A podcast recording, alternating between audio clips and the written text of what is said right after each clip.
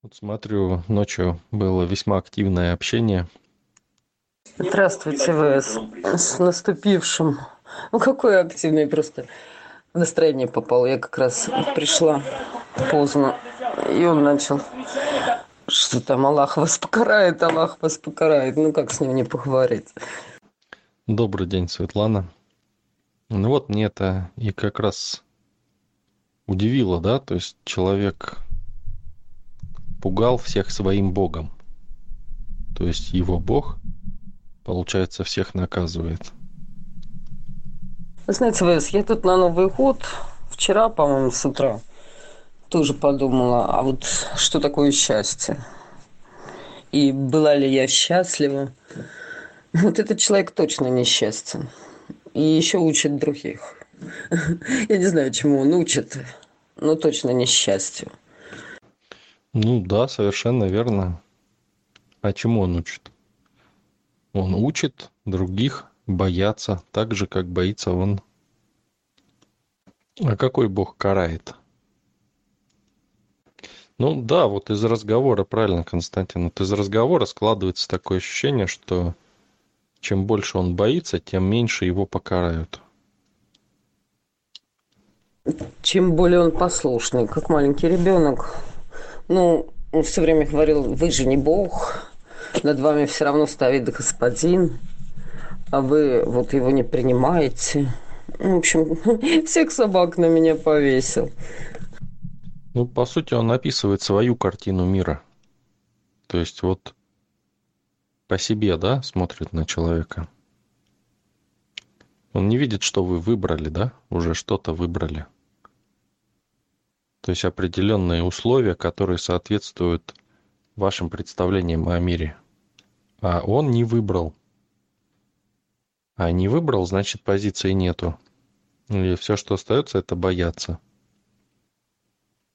И почему вот он распространяет это? А потому что не уверен. То есть он, ну, хочет подтверждения того, что он правильно делает, в общем-то.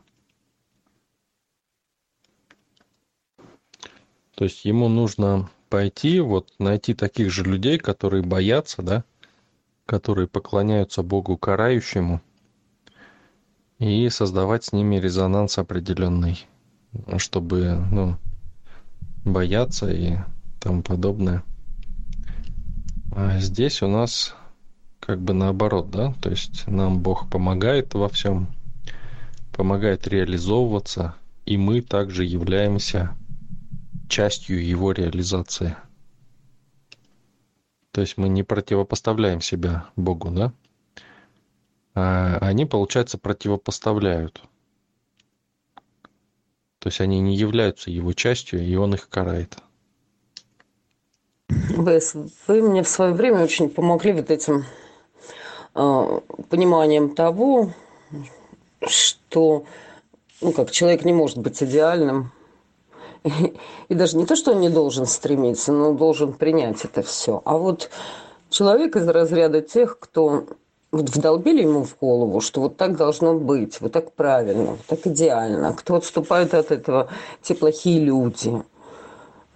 И да, сталкиваешься, вот у нас даже в такси есть, которые не пьют. Ну, я не знаю, как насчет там курить, они с утра до ночи работают, пытаются мне что-то там сказать, что я неправильный человек.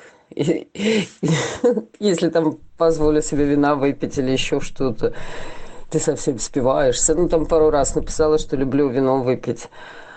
Вот, и это очень сильно раздражает.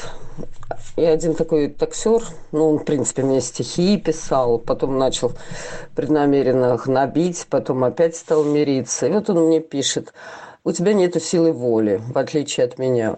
Я говорю, почему?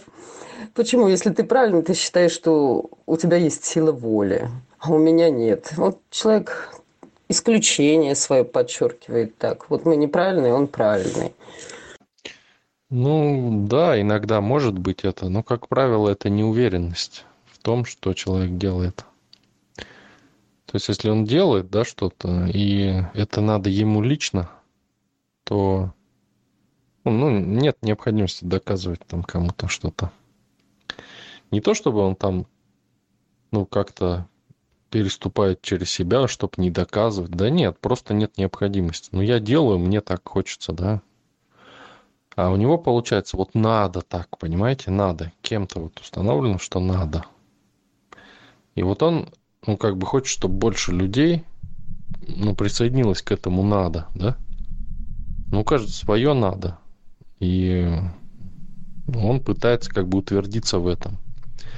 То есть даже больше не то, чтобы там гордыня какая-то или еще что-то, а именно неуверенность человека в том, что он идет правильным путем. Вот он самоограничивается, да, и остальные должны вот самоограничиваться так вот.